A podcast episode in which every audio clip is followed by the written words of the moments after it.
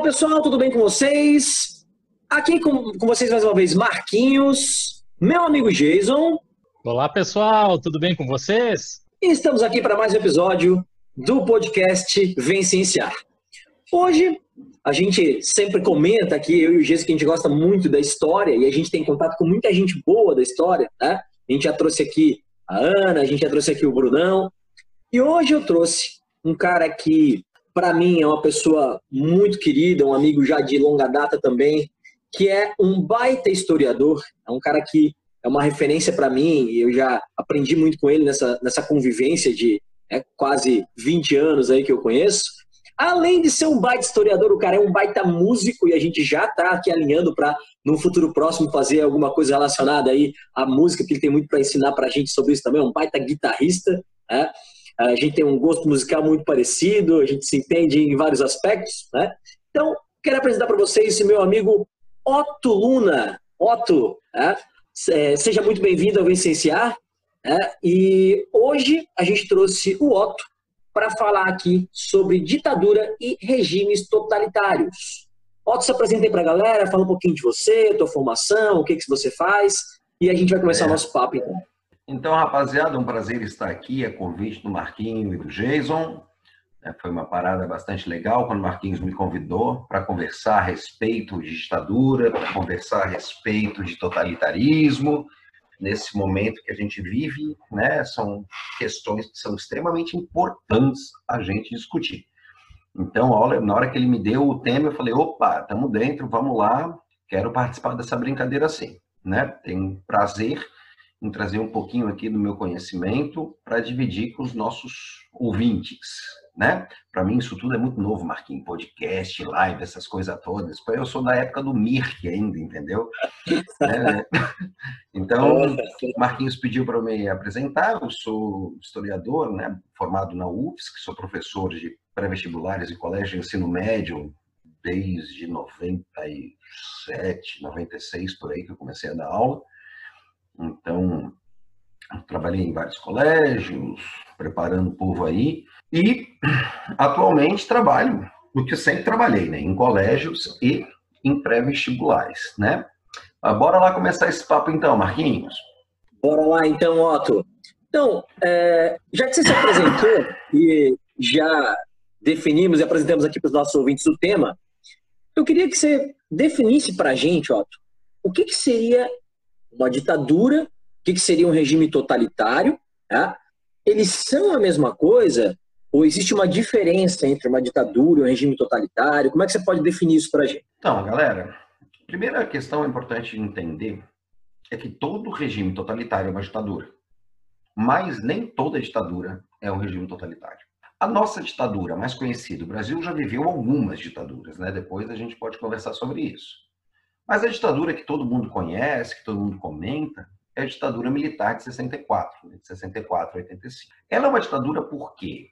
A gente não tem muito o que discutir, né? Não cabe, como eu gosto muito de uma, uma frase do Leandro Carnal, que é um youtuber agora, né? muito mais um historiador, né? uma referência, virou a referência, né? um youtuber.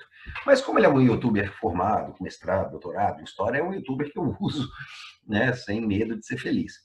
Ele tem uma frase que é muito interessante, que ele coloca assim, não é uma questão de lado. Porque não tem lado, não tem ponto de vista.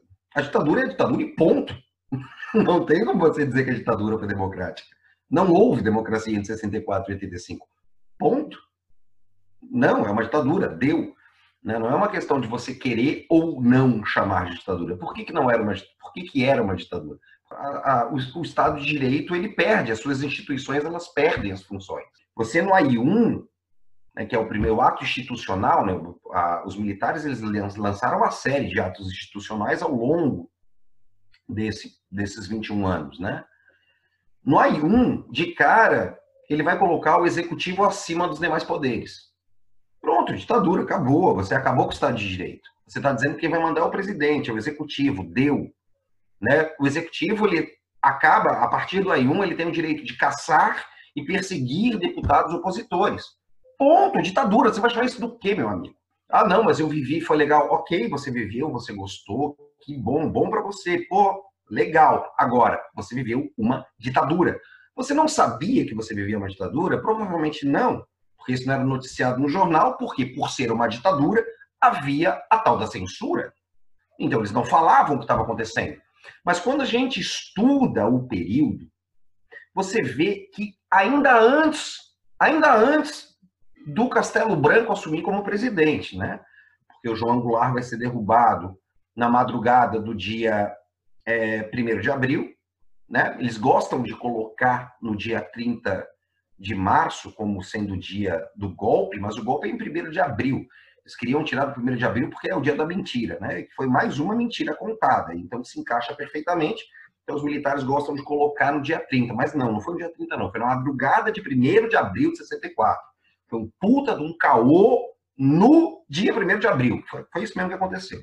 Antes né, do, do, do Castelo Branco assumir como presidente, a gente vai ter uma junta militar que vai governar até a eleição de Castelo Branco. A gente já discutiu isso também.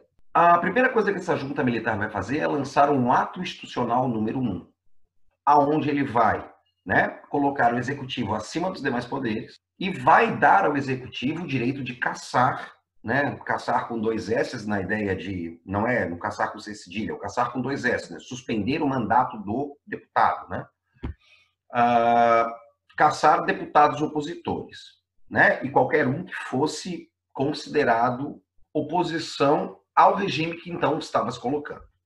Bem, gente, assim, vamos deixar uma coisa muito clara. Para eu chamar de ordem democrática, eu posso ter situação e oposição e a situação não pode caçar de forma alguma essa oposição. Quando eu tenho um governo que censura a sua oposição, quando eu tenho um governo que caça a sua oposição, quando eu tenho um governo que não dá espaço político para que uma oposição a ele se forme, eu tenho uma ditadura. Essa é a ideia. Então, assim, o primeiro ato que os militares criam, o AI-1, ele já vem, ele dá de bandeja para a gente. Estamos instituindo uma ditadura. Agora, depois isso piora muito mais. Né? O AI-2 suspendendo os partidos políticos, o AI3 acabando com a, a eleição para governador e para prefeito de capital, né? Vem o AI4 fazendo uma nova constituição, tornando tudo aquilo legal. E esse é o grande problema da ditadura militar brasileira. Por quê? Porque eles criaram uma constituição com aquele monte de barbaridades, né, contra o Estado democrático, instituídos na própria Constituição, na Constituição 67. Então, foi uma ditadura que seguiu a legalidade. Tudo bem, mas que legalidade? A legalidade imposta pelo governo ditatorial dos militares. Então, eles criaram as leis que eles quiseram, não houve uma Assembleia Constituinte, não houve eleição para deputados que pensaram uma Constituição. Não. Eles disseram: ó, as leis são essas, todo mundo vai seguir, e quem não topar essas leis será caçado. Ponto. Então, assim, é uma ditadura. Agora, não é um regime totalitário. Por quê? Porque no regime totalitário é o que a gente tem, por exemplo, no fascismo, é o que a gente tem, por exemplo, no nazismo, é o que a gente tem no governo de Stalin, no governo de Mao Tse Tung, são regimes totalitários, aonde o governo, o Estado, ele controla todas as instituições políticas. Por exemplo, na Alemanha, o Hitler cria lá, no período que ele está preso, o Mein Kampf, né, que é o livro dele, o Minha Luta, e essa é a Bíblia do nazismo. Então, as crianças eram criadas com o Mein Kampf na cabeça, todas as regras eram aquelas, o Estado ele dizia o que você pode pensar, o que você pode consumir. Vem o Joseph Goebbels, que é o arquiteto da propaganda nazista, né? bombardeando com cinema, com música, né? inclusive as óperas de Wagner, né? tentando sempre mostrar aquela grandiosidade do povo alemão, mas, na verdade, o que eu estou fazendo? Doutrinando completamente. Estou fazendo, pense dessa forma, estou te ensinando a pensar, estou dizendo o que eu quero que você pense, o que eu quero que você consuma. Hum, quando você vai para o extremo oposto, o regime totalitário de esquerda, é a mesma história.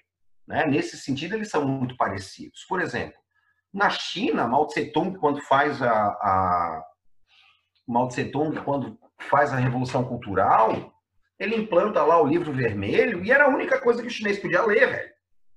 Então você tem inclusive o controle cultural, né? Então você tem um controle, o Estado controla tudo. A economia, sim, é ele que rege a economia, é ele que diz o que pode, é um Estado corporativo na direita e um Estado maximizado na esquerda, né? Um Estado que na, na, o regime totalitário de esquerda ele não vai ter propriedade privada, né? Do meio de produção, que é o que a gente chama, eu não chamo de comunismo o que Stalin fez nunca, tá? Porque chamar o que Stalin fez de comunismo é dar um soco na boca do estômago do Marx, né?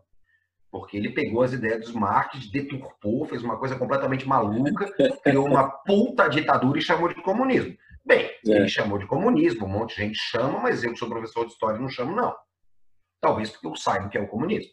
Né? Talvez porque eu já tenha lido Marx e saiba que não tem nada a ver com o que o cidadão chamado Stalin fez. Mas o que eu estou falando ali no, totalitarismo de esquerda, tu não tem a propriedade privada. No totalitarismo de direito, tu tem a propriedade privada, né? Então você teoricamente teria uma liberdade econômica, mas não, porque você tem um estado corporativo, né? Mantém-se a propriedade privada do meio de produção, para quem não está entendendo o que eu estou falando, a propriedade privada do meio de produção são as fábricas, as grandes indústrias, né? O que produz de fato, né? Mas no totalitarismo de direita, o Estado vai fazer meio campo, né? ele é um Estado corporativo, ele diz quais são as regras, ele cria as leis que o patrão vai ter que cumprir, tanto que as primeiras leis trabalhistas da Europa são as leis do Mussolini, que é a Carta de Lavoro, criada em 27, é a primeira lei trabalhista que a gente vai ter, que é justamente essa ideia do Estado dizendo como o burguês deve lidar com o proletário, e, pelo outro lado, ele vai fazer o quê? Vai proibir qualquer tipo de organização proletária. Então, ele controla tudo. Tanto na economia, quanto na cultura, quanto na política, né? É regime unipartidário nesses totalitarismos, né? Então, o totalitarismo traz aquela ideia de um Estado que controla tudo e todos. Na ditadura, não necessariamente você tem isso. Por exemplo, nossa ditadura militar. Por mais que os caras quisessem aqui né? É, claro que vai ter a censura, o que pode, o que não pode, mas você tem uma vasta produção cultural dentro da ditadura, né? Você vai ter aí Caetano Veloso, Gilberto Gil, Chico Buarque mesmo, com músicas esculachando a ditadura, né? E você vai ter produção de cinema, você vai ter produção de. E, e você tem uma gama de diferentes opções de leitura, opções de, de, entretenimento, digamos assim, né? para diferentes opções para adquirir cultura. Embora haja um, um, um controle da ditadura, por exemplo, né? os livros considerados de comunistas eram caçados e coisa e tal, mas um mar de coisa passava. Ninguém ia na tua casa e pegava Hobsbawm na tua prateleira. Os caras nem sabiam o que era Hobsbawm. Né? Um historiador marxista, por exemplo. Você podia ler o cara. Na China, você não podia ler isso jamais. Porque lá é um regime totalitário, que é uma ditadura burra. Né? São duas coisas distintas. Então, assim, ditadura, como a gente começou falando, é quando você não tem a ordem democrática. O regime totalitário seria um passo além da ditadura, né? Que além de não ter ordem democrática, você tem um Estado que controla tudo e todos o tempo todo full time, né? A nossa ditadura militar, ela, você pode dizer, pô, mas o Otto então está dizendo aqui que a nossa ditadura permitia que as pessoas pensassem o que quisessem, falassem o que quisessem. Não, não é bem assim. Mas você tem uma abertura 500 vezes maior do que você tem no regime totalitário, tá? É isso que eu estou dizendo. Então, repito, né, agora vamos fazer uma parada extremamente didática. Vamos lá. Todo regime totalitário é uma ditadura, mas nem toda ditadura é um regime totalitário, né? E aí os motivos eu acabei de explicar. Vamos tocar Sim. o baile aí, Marquinhos. Então, ó, eu acho que aqui, cara, tu deixou duas coisas bem claras. Uma que até seria uma próxima pergunta que você já respondeu nessa, nessa explanação da primeira, que a gente ia perguntar para ti se a ditadura tem um posicionamento, se ela é de esquerda ou de direita. Mas acho que você deixou claro aqui que não, né, cara? Que, que tem ditadura dos dois lados, né? Olha, Marquinhos, isso é uma coisa né, que eu gosto sempre de comentar com os meus alunos. Né? Não tem almoço grátis, não tem lado bom. Ah, a direita é ruim, a esquerda é boa, ou a esquerda é boa, a direita é ruim, ou vice-versa, né? Cara, você vai ter coisas boas tanto na direita quanto na esquerda, e você vai ter coisas ruins tanto na direita quanto na esquerda. Você tem que entender de onde vem a lógica, né? A lógica vem lá da Revolução Francesa, né?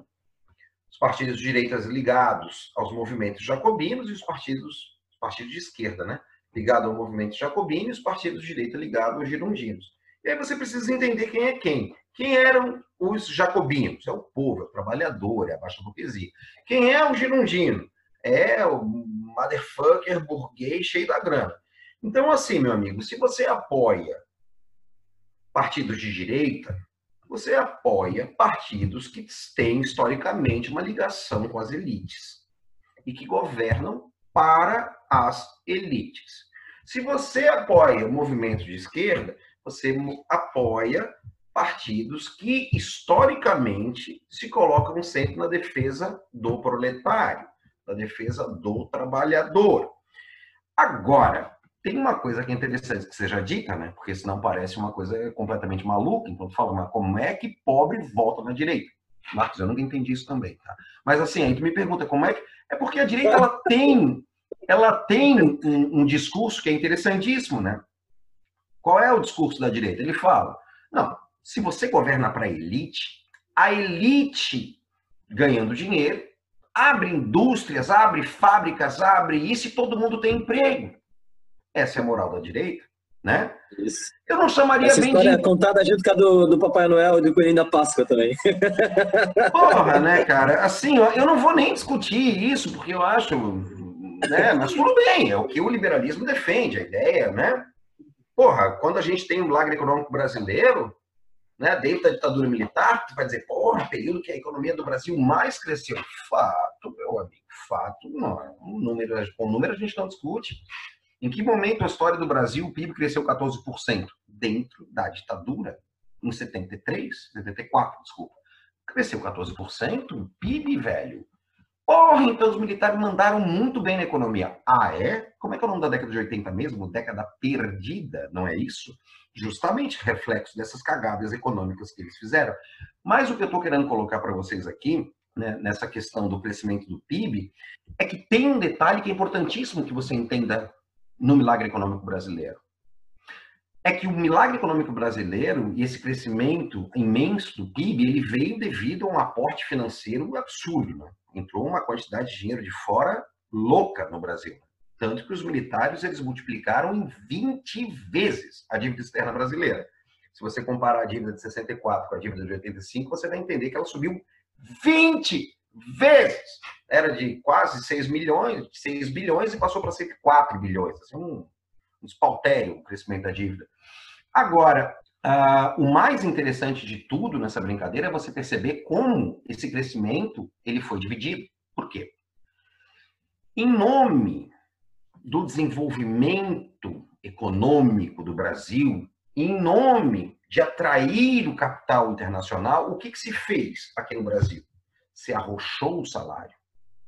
Então, ao mesmo tempo que a elite ganhava cada vez mais dinheiro, o salário mínimo se tornava cada vez menor. E aí você vai ter uma situação que é interessantíssima, que é o quê? A elite ganhando um rio de dinheiro e o pobre ficando mais pobre.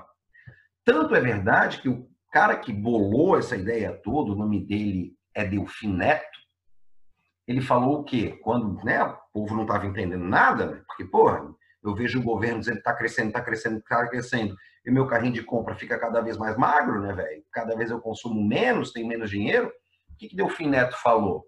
É preciso que primeiro o bolo cresça para depois ser dividido. Numa ideia de vamos deixar a elite ganhar dinheiro primeiro. E aí os resultados disso, Marcos, a gente vê em números, né? Vamos lá. Como eu falei, com número a gente não discute. Em 1964, o 1% mais rico do Brasil tinha quanto por cento da riqueza? 15. Então, 1% tinha 15% da riqueza, que é uma acumulação bastante grande. Em 85, quando termina a ditadura militar, como é que está isso? 1% mais rico tem 30% da riqueza, ou seja, a acumulação de capital durante a ditadura dobrou, dobrou. Quem era rico ficou muito mais rico. E se eu também pego o salário mínimo em valores reais de 64 e comparo com o de 85, o poder de compra do salário mínimo cai pela metade. Então, olha só que interessante. A acumulação de capital dobra e a capacidade de consumo do trabalhador cai pela metade. Ou seja, a pobreza aumenta, a pobreza dobra e a riqueza dobra. Essa é a ideia. Né? Porque aquilo foi um governo pensado para a elite. Ponto. Né? Porque a direita governa pensando na elite. Com aquele discurso de quando a elite ganha dinheiro, esse dinheiro esparrama e pega todo mundo. Né? Eu, sinceramente, desconheço isso. Tá? Eu não conheço isso. Eu estudo história, já estudei história do Brasil, estudei história de outros países e nunca vi esse dinheiro esparramar. Mas esse é o discurso. Né? Primeiro a gente engrossa o bolo, depois a gente divide. Era o que o Delfim Neto está falando. Né? O que eu vejo é o pobre com o pirizinho dele esperando a fatia de bolo que nunca chegou. Desculpa, Otto, mas a lição que a gente tira dessa tua fala aí é que é, ter PIB alto não, não, não é a mesma coisa que ter um, uma, uma boa distribuição, né? Você vai ter, cara, Marquinhos, quando você olha o PIB per capita, o PIB per capita do começo da ditadura e do fim da ditadura, o PIB per capita do fim da ditadura é colossalmente maior, porque o nosso PIB cresceu pra cacete. Aí você vai falar, pô, tá vendo? O PIB per capita aumentou, então a riqueza aumentou. Sim, aumentou, mas concentrou. Porque quando eu pego o PIB per capita, ele não mostra justiça social nenhuma. Ele não é parâmetro, não é indicador de justiça social. Porque o que é o PIB per capita? Eu pego a riqueza e partilho pelo número de, de, de habitantes, certo? Se meia dúzia de habitantes tem toda a fortuna e o resto não tem nada, e eu divido e fica todo mundo, parece que tá todo mundo massa. Porque eu pego essa fortuna e divido pelo todo mundo. É o tal do PIB per capita. Agora, o indicador real seria o poder de compra do salário mínimo. Né? Que aí você pode, de fato, ter uma noção do que aconteceu com o povo. O povo perdeu praticamente, né? É, perdeu 50%, esse é um número, não estou inventando, né? Uhum. Eu sou um professor de história, não sou um gerador de fake news. Ah, né? Então, perdeu 50% do seu poder de compra. Otto, sensacional tuas respostas. Eu acho que ficou bastante claro para os nossos ouvintes, então, que nós, ditadura é uma coisa, regime totalitário é outra coisa, e que dentro do totalitarismo, né, do regime totalitário, nós podemos ter né, um regime de esquerda ou de direita, da mesma maneira, né, a ditadura, ela pode, então, você citou aí, né, líderes da Alemanha, da China, a ditadura ela pode ser enquadrada aí também de esquerda ou de, ou de direita. Mas nós ouvimos várias, vamos dizer assim, barbáries né, aí na época da eleição e continuamos ouvindo muitas coisas estranhas, pra, por dizer assim, né, de, de pessoas que eu tenho a opinião parecida contigo, pessoas que basicamente não estudaram história, então saem aí verbalizando conceitos, né, muito baseado no, no grupão lá do WhatsApp, naquilo que escutou de orelhada de um determinado amigo. Otto, então deixa assim totalmente redondo e claro essa essa questão para o pessoal que nos ouve.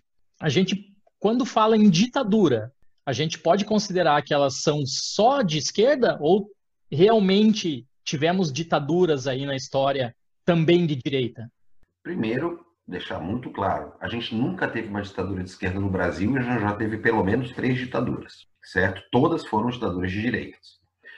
Para que você entenda, o Estado Novo, assim, tu tem depende muito, como eu estou falando, porque assim, o governo de Floriano Peixoto foi uma ditadura? Cara, o cara trocou todos os governadores que não apoiavam ele por interventores, né? O Deodoro da Fonseca fecha o Congresso Nacional. Isso são características de ditadura, mas elas não ficam muito bem delineado, né? Vargas, quando assume o poder em 30, por exemplo, né, depois da, da Revolução de 1930, a primeira coisa que ele vai fazer é fechar o Congresso Nacional e trocar todos os governadores por interventores ligados ao movimento tenentista. Né? Isso é uma ditadura. Agora, quando a gente fala em ditadura no Brasil, geralmente a gente se remete a duas uma chamada Estado Novo, que é a última fase do, da primeira era Vargas ali, que vai de 37 a 45, ou Estado Novo. A era Vargas vai de 30 a 45, né? E o Estado Novo de 37 a 45. E depois a gente tem a ditadura militar, que é a ditadura de 64 a 85. Ambas são ditaduras de direita. Ambas foram ao poder, chegaram ao poder com discurso de combate ao comunismo. Né? Você não tem como dizer que Getúlio Vargas era de esquerda se ele chega ao poder apoiado pelo fascismo, né? porque deixa muito claro para vocês. Já houve alguma tentativa de golpe comunista na história do Brasil? Já, já sim.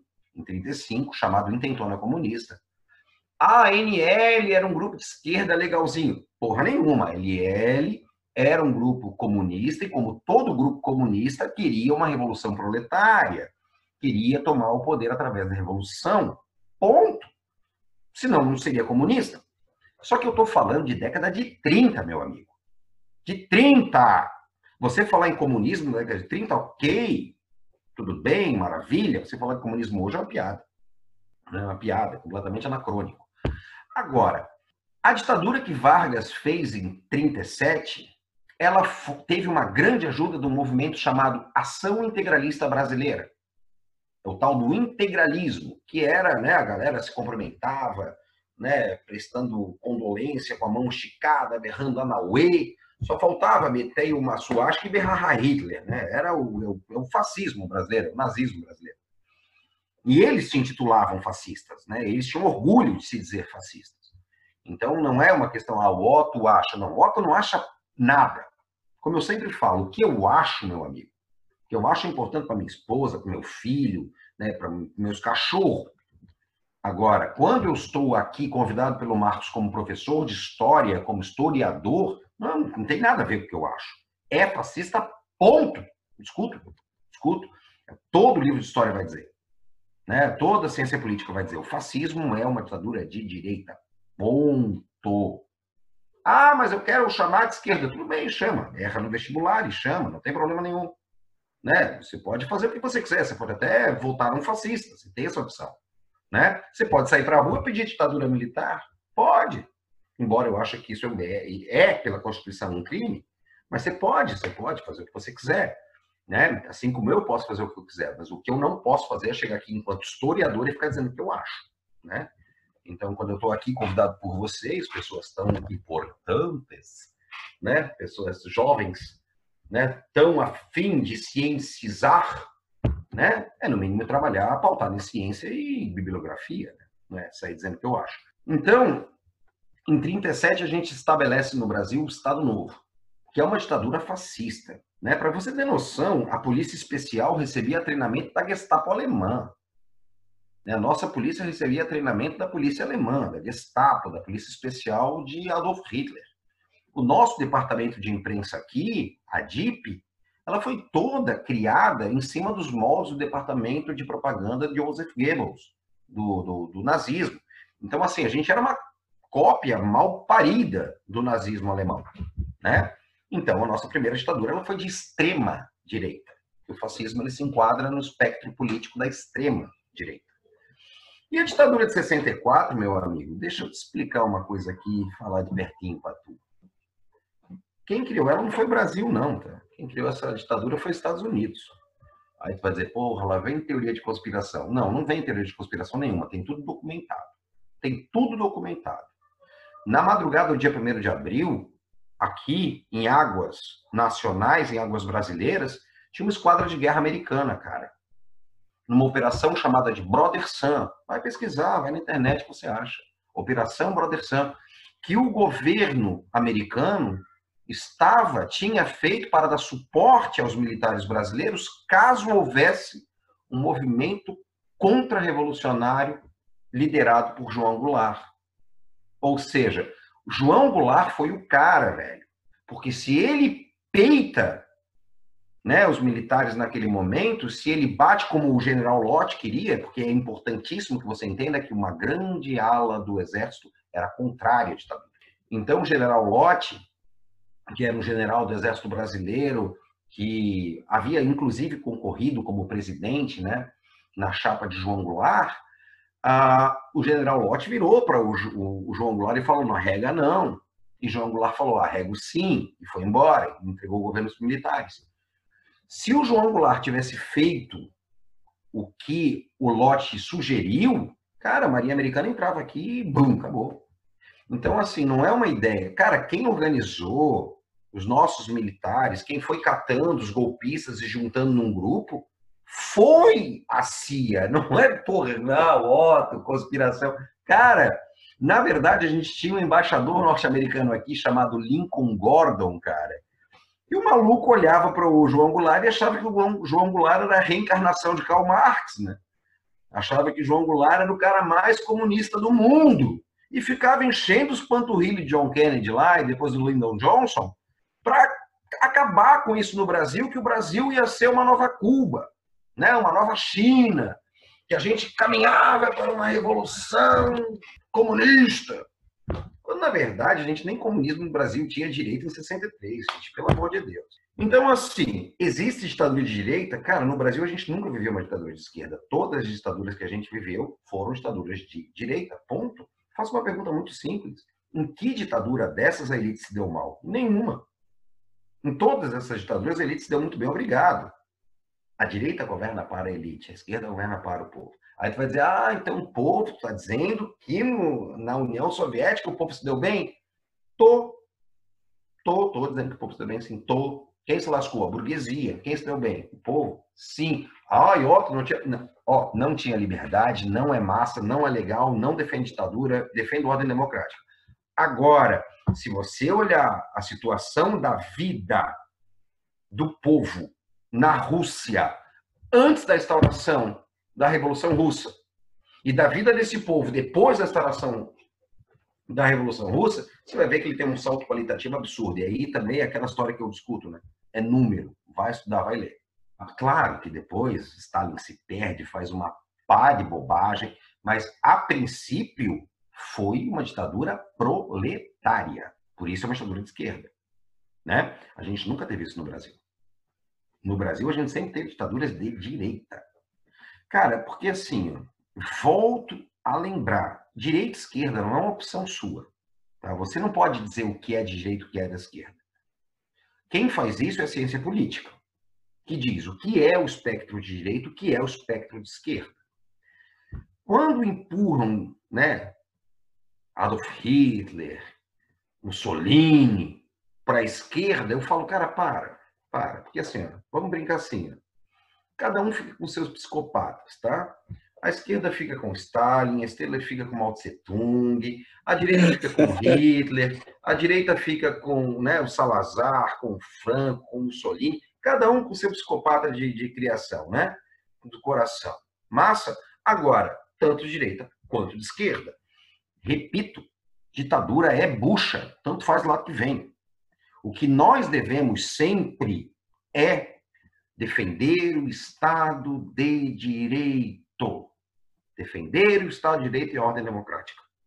Ver no ano de 2020, aqui no Ribeirão da Ilha, onde eu moro, em Florianópolis, uma marcha contra o comunismo, como eu vi aqui três, quatro domingos atrás, um buzinaço do monte de velho doido, né? Inclusive, não vou nem falar quem estava lá, né? Pessoas que eu conheço aqui da comunidade, que fico, porra, velho, né? Que merda é essa? Fazendo um buzinaço aqui contra o comunismo. Cara, eu fui lá na frente, não botei fé no que eu vi, a galera enrolada na bandeira do Brasil, berrando, fora comunista, fora comunista. Eu falei, meu Deus, cara. Porque o que eu falo, né, cara? Você fazer uma marcha contra o comunismo no Brasil em 2020 é mais ou menos como você organizou uma excursão para o Polo Norte para visitar Papai Noel, né, velho? Porra, que comunismo que tu quer combater, meu filho? Tá ficando doido? Desde ontem comunismo no Brasil, cara. Foi o que eu falei. Tínhamos comunismo na década de 30. Depois da ditadura militar, você falar, antes ainda, né? Antes, depois de Vargas, você falar em instauração do comunismo no Brasil é completamente ilógico. Completamente ilógico, não tem comunismo no Brasil. Né? O Partido Comunista Brasileiro é social-democrata. O problema é que no Brasil é, é, é muito complicado essa história, porque o Partido Social Democrata, que é o PSDB, é neoliberal.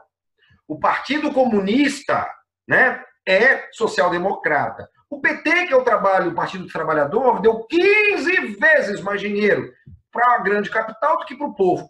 Eu vou dizer o quê, velho? Né? A gente assim, ó, não tem almoço grátis nesse país. Não é à toa que a galera é perdida politicamente. É porque é uma zona. É uma zona. Agora, combater comunismo, cara, é realmente assim uma coisa que não tem pé, não tem É porque tu, tu, não tá atualizado nas definições de comunismo, cara. Agora, se é contra o presidente, é comunista. Tu não tá ligado. Tem que se atualizar.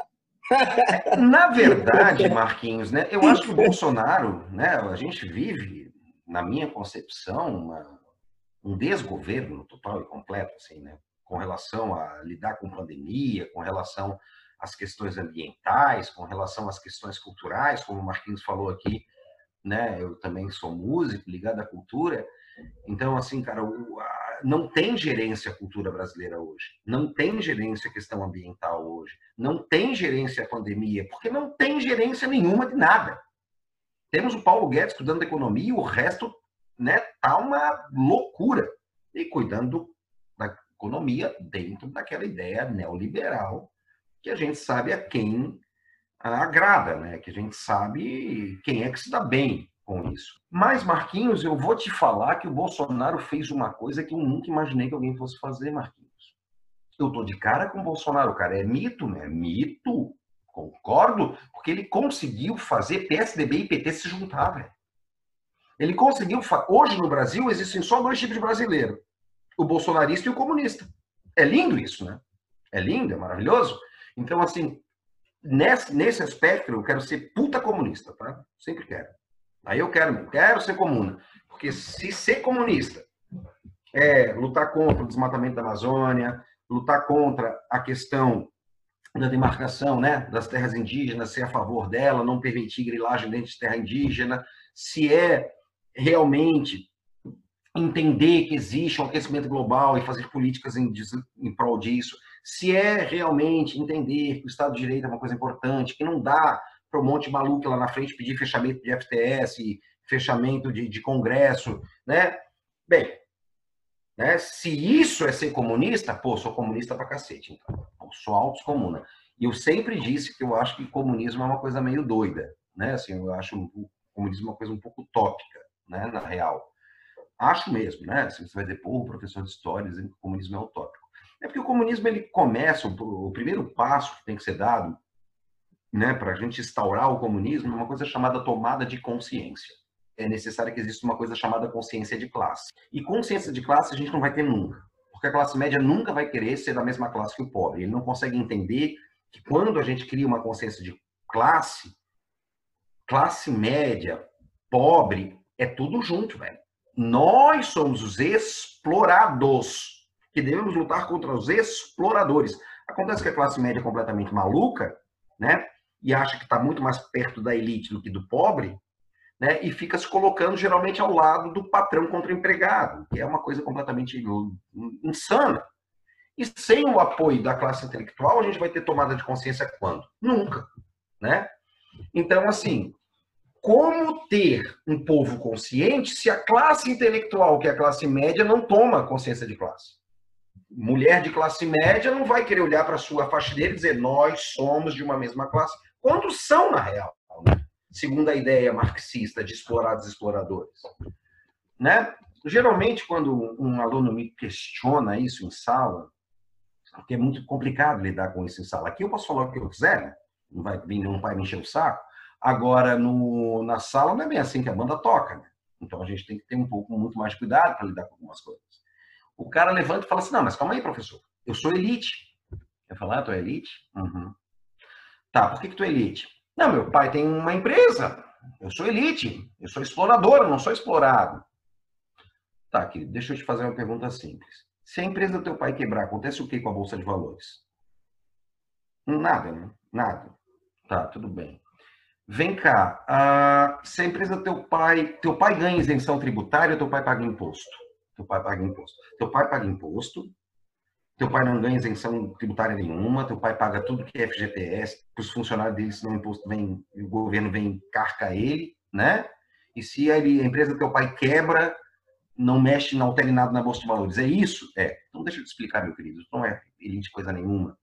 Tu é classe média. Então, classe média que tem uma pequena propriedade privada, tem um meio de produção pequenininho, filho. Não é isso que é grande fortuna. Quando a gente fala elite, não é de você que a gente está falando, não, gurizão. Você é classe média. Né? Você não faz parte daquele 1% que tem 30% da riqueza. Não é esse, não é tu. Tu tá um pouco ali abaixo, né? Tu é os 10% que tem quase a riqueza inteira. Né? Claro, né? Porque quando a gente sai desse espectro do 1 e cai no, no, no, dos 10%, aí a gente, né? até a gente que é professor. Cara, o Brasil, a população é tão pobre que a gente, como professor, mesmo sendo a classe é, profissional com terceiro grau mais mal paga do Brasil, estamos entre os 10% mais ricos, né? Porque a população é muito pobre, né? A injustiça social é muito grande no nosso país. Por isso, qualquer um acha que é rico, mas quando a gente fala, cara, quando a gente escuta né, a esquerda falar em taxação das grandes fortunas, não é a porqueira do dinheiro que teu pai tem na poupança. Não é disso que eu tô falando. Ah, meu pai tem um milhão na poupança. Cara, o que, que é um milhão, cara? Um milhão de chiclete, rapaz. Vai te tratar. Vai entender. Porra! Uh, acho que a gente vai finalizar esse episódio por aqui. A gente já avisa a galera que vamos fazer um outro com, com o Otto. Já estamos aqui alinhados para gravar outro já. Acho que só agradecer ao Otto, né, por tantas histórias interessantes e eu compartilho exatamente com o pensamento que ele tem, que a gente vive em alguns momentos no, no presente uma insanidade. Né? Escutar o Otto contando histórias da década de 60, onde o pessoal gritava: Isso aqui vai virar uma Cuba. Né? Qualquer semelhança com a realidade recente é, é, é insano. Né? E essa história da, da taxação da, das grandes fortunas e do, do ser classe ou ser elite, enfim. Então, reforça aquilo que a gente sempre fala aqui, né, Marquinhos? Como é importante estudar a história, como é importante entender a, não a, a história, entender a história. O que aconteceu no passado te ajuda a tomar então, melhores decisões no futuro, né? Então, só agradecer muito, Otto, e estou aqui já ansioso pelo, pelo nosso próximo episódio. É, Jason, só para finalizar com uma questão aqui, para deixar muito claro, tu entendeu por que eu falei então que o comunismo é utópico? Sim. Ele requer consciência de classe, cara. E assim, tipo, quem é o comunista no Brasil hoje? Então, cara, ver a rapaziada se enrolando em bandeira do Brasil para combater comunismo. Ô, gente, pelo amor de Deus, assim, pelo amor de Deus, vamos arrumar uma desculpinha melhor para apoiar esse presidente. Esse cara. Né? Então, Pô, tá. vamos arrumar uma desculpinha melhor, né? Gente, muito obrigado pelo convite. Foi um prazer estar aqui com vocês. Tá, Geisa, então, lá. eu também agradeço muito o Otto aqui. E o Geisa finaliza com as nossas redes sociais aí, por favor. um abraço, Otto. Até já. Valeu, gente. Abraço. Valeu, Otto. Valeu, Marquinhos. Muito legal, realmente. E que ótimo que esse papo vai continuar. Então, pessoal, sigam-nos nas redes sociais, aí, arroba Vencienciar no Instagram, no Facebook. Temos canal no YouTube também e a gente está aí nas plataformas de streaming de áudio. O Anchor é a mais famosa e é a que a gente mais divulga, mas temos outras também, a Apple Podcasts, Google Podcasts, Spotify. Enfim, um grande abraço para todos vocês e até a próxima.